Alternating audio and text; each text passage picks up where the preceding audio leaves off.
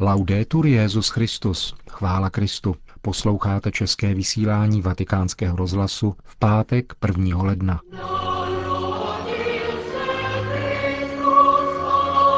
V dnešním novoročním pořadu uslyšíte homílí Benedikta XVI. ze slavnosti Matky Boží Pany Marie a jeho polední promluvu před modlitbou Anděl Páně. Hezký poslech.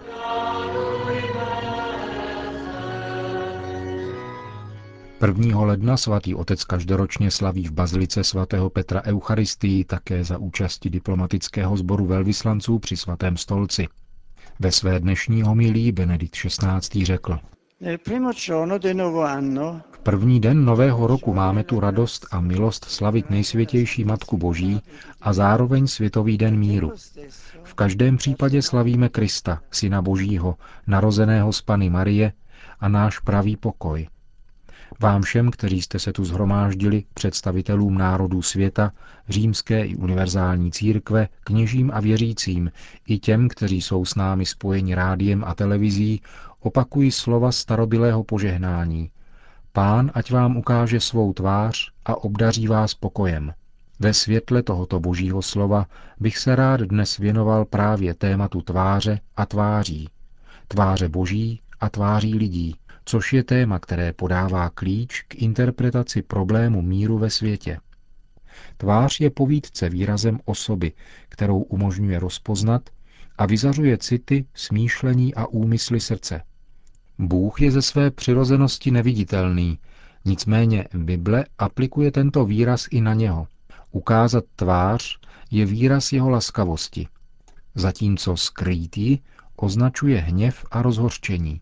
Kniha Exodus říká, že hospodin promlouval k Mojžíšovi tváří v tvář, jako když člověk rozmlouvá se svým přítelem.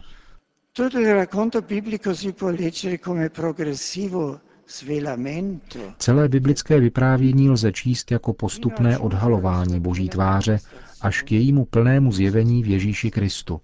Tvář Boha si vzala lidskou tvář, nechala se spatřit a rozpoznat v synu Pany Marie, kterou proto uctíváme nejvznešenějším titulem Matka Boží. Ona, která střežila ve svém srdci tajemství božského mateřství, byla první, která viděla tvář Boha, který se stal člověkem v malém plodu jejího lůna. Matka má se svým právě narozeným dítětem vztah zcela zvláštní, jedinečný a v určitém smyslu exkluzivní. První tvář, kterou dítě vidí, je tvář matky, a tento pohled je rozhodující pro jeho vztah k životu, k sobě samému, ke druhým, k Bohu.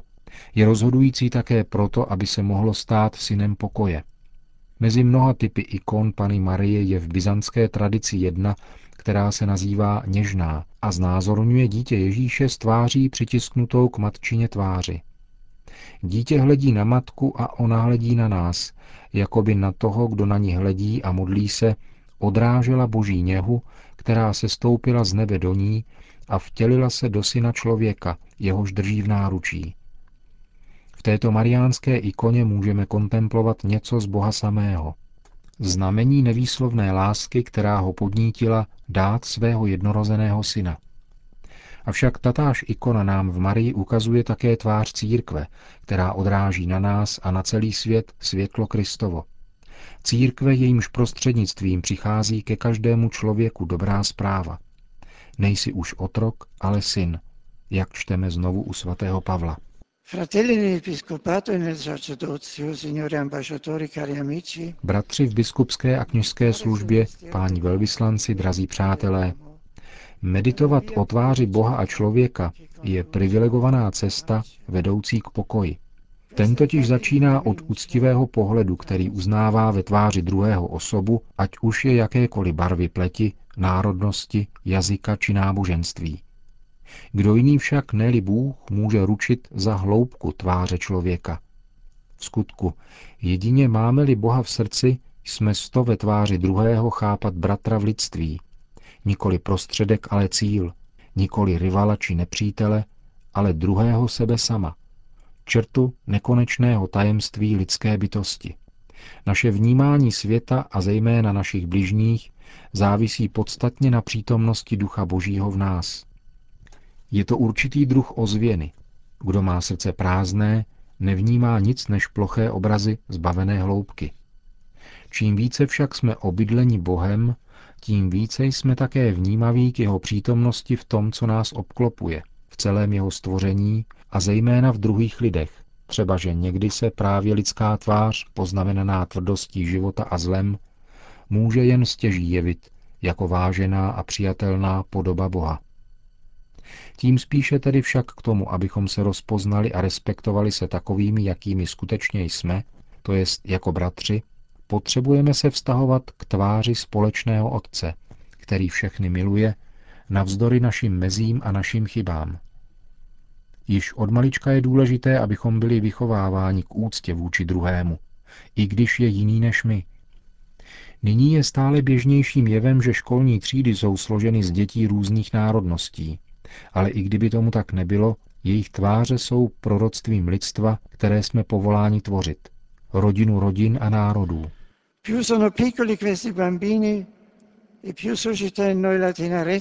Čím menší jsou tyto děti, tím více v nás vzbuzují něhu a radost z nevinnosti a bratrství, jež se nám jeví jako evidentní. Navzdory svým rozdílům stejně pláčí a smějí se, mají ty též potřeby, spontánně komunikují, společně si hrají. Tváře dětí jsou jakoby odrazem pohledu Boha na svět. Proč tedy uhášet jejich úsměvy? Proč vnášet jed do jejich srdcí? Bohužel, ikona něžné Matky Boží má svůj tragický opak v bolestných obrazech mnoha dětí a jejich matek, vydaných na pospas válkám a násilí. Uprchlíci, utečenci, migranti z donucení. Tváře strápené hladem a nemocemi, tváře znetvořené bolestí a zoufalstvím. Tváře malých nevinátek jsou tichým apelem na naši zodpovědnost. Před jejich bezbraností se hroutí všechna falešná ospravedlňování válek a násilí. Musíme se jednoduše obrátit k plánům pokoje, složit zbraně všeho druhu a všichni se společně pustit do budování světa, který bude více hoden člověka.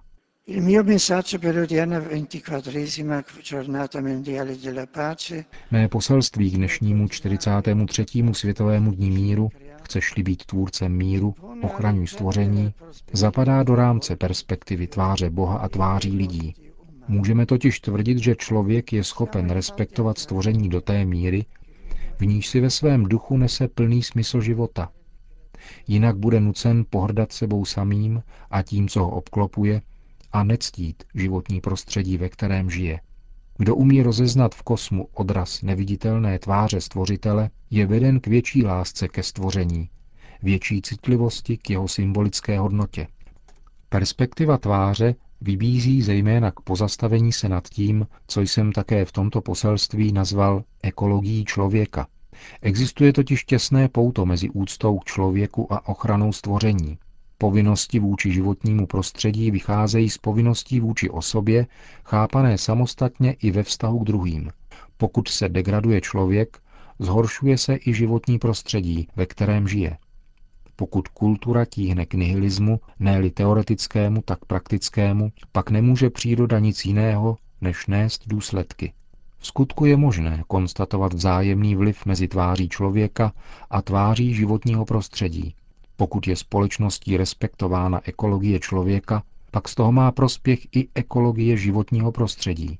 Opakují tedy svou výzvu investovat do výchovy a přijmout jako cíl, kromě nezbytného předávání vědecko-technických pojmů, širší a hlubší ekologickou odpovědnost, založenou na úctě k člověku a jeho základním právům a povinnostem. Jedině tak se zasazování za životní prostředí může stát opravdovou výchovou k míru a vytvářením míru. Drazí bratři a sestry, ve vánočním období se opakuje žalm, který obsahuje mimo jiné také jeden nádherný příklad toho, jak příchod Boha přetváří stvoření a vyvolává určitý druh kosmické slavnosti. Tento hymnus začíná univerzální výzvou ke chvále. Spívejte hospodinu píseň novou, spívejte hospodinu všechny země, Spívejte hospodinu, velepte jeho jméno. V určitém bodě se pak tato výzva rozšiřuje na celé stvoření. Radujte se nebesa, zajásej země, zahuč moře a vše, co je naplňuje, zaplesej pole a vše, co je na něm, Tehdy se rozveselí všechny lesní stromy. Slavnost víry se stává slavností člověka a stvoření, slavností, která se o Vánocích vyjadřuje také ozdobami na stromech, ulicích, v domech. Všechno rozkvétá, protože se Bůh ukázal mezi námi.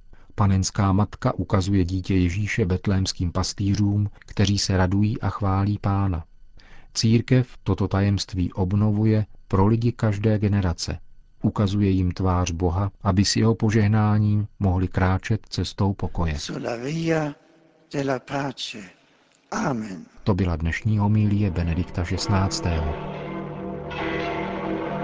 Po skončení eucharistické bohoslužby se Benedikt XVI. odebral z baziliky do apoštolského paláce, aby z okna své pracovny ve třetím patře oslovil přibližně 60 tisíc lidí, kteří si přišli vyslechnout promluvu svatého otce a přijmout jeho apoštolské požehnání. Cari fratelli, sorelle, Drazí bratři a sestry, dnes nám pán umožňuje začít nový rok v jeho jménu a před zraky nejsvětější Pany Marie, jejíž božské mateřství dnes slavíme. Jsem rád, že se s vámi mohu setkat tento první angelus roku 2010. Obracím se k vám, kteří jste se zhromáždili na náměstí svatého Petra, i k těm, kteří se s námi spojují v modlitbě prostřednictvím rádia a televize. Všem přeji, aby právě započatý rok byl časem, ve kterém budeme s pomocí Boží moci učinit o trochu lepším náš společný dům, jímž je svět. Všeobecně sdíleným cílem, neodmyslitelnou podmínkou míru, je spravedlivé a moudré spravování přírodních zdrojů země. Chceš-li být tvůrcem míru, ochraňuj stvoření. Tomuto velmi aktuálnímu tématu jsem věnoval poselství k dnešnímu Světovému dní míru – při zveřejnění poselství byli představitelé států zhromážděni v Kodani na samitu o klimatu, kde znovu vyšla najevo naléhavost cílených opatření v globálním měřítku. V této chvíli bych však rád podtrhnul důležitost, kterou má při ochraně životního prostředí jednání jednotlivců a místních společenství. Nezbytná je také účinná změna mentality, která by všechny vedla k přijetí nových způsobů života. Všichni jsme totiž zodpovědní za ochranu a péči o stvoření. Proto je také na tomto poli základem výchova k osvojení si úcty k přírodě. Zaměření k míru má stále více vycházet z velkorysých rozhodnutí na osobní, rodinné, kolektivní i politické úrovni. Máme-li pečovat o stvoření, které nás obklopuje, jakou pozornost bychom pak měli věnovat lidem, našim bratřím a sestrám, jakou úctu lidskému životu. První den roku bych rád adresoval výzvu ke svědomí těch, kteří patří k ozbrojeným skupinám jakéhokoliv typu. Všem a každému říkám, zastavte se, přemýšlejte a opustte cestu násilí. Nyní se vám tento krok může zdát nemožným, ale budete-li mít odvahu jej učinit, Bůh vám pomůže a pocítíte, že se do vašich srdcí vrací radost z míru, na kterou jste možná již dávno zapomněli. Svěřuji tuto výzvu přímluvě nejsvětější Matky Boží Marie. Dnes nám liturgie připomíná, že osm dní po narození dítěte je společně se svým manželem Josefem nechali podle možíského zákona obřezat a dali mu jméno Ježíš, jak ho nazval anděl. Toto jméno, které znamená Bůh zachraňuje, je dovršením zjevení Boha. Ježíš je tváří Boha, je požehnáním pro každého člověka a pro všechny národy, je pokojem pro svět. Díky, svatá Matko, že jsi přivedla na svět Spasitele, knížete pokoje. Potom svatý otec všem požehnal. Sit nomen Domini benedictum, ex hoc nunc et usque in seculum. Adiutorium nostrum in nomine Domini, qui feci celum et terra. Benedicat vos omnipotens Deus, Pater et Filius et Spiritus Sanctus. Končíme české vysílání vatikánského rozhlasu. Chvála Kristu. Laudetur Jezus Christus.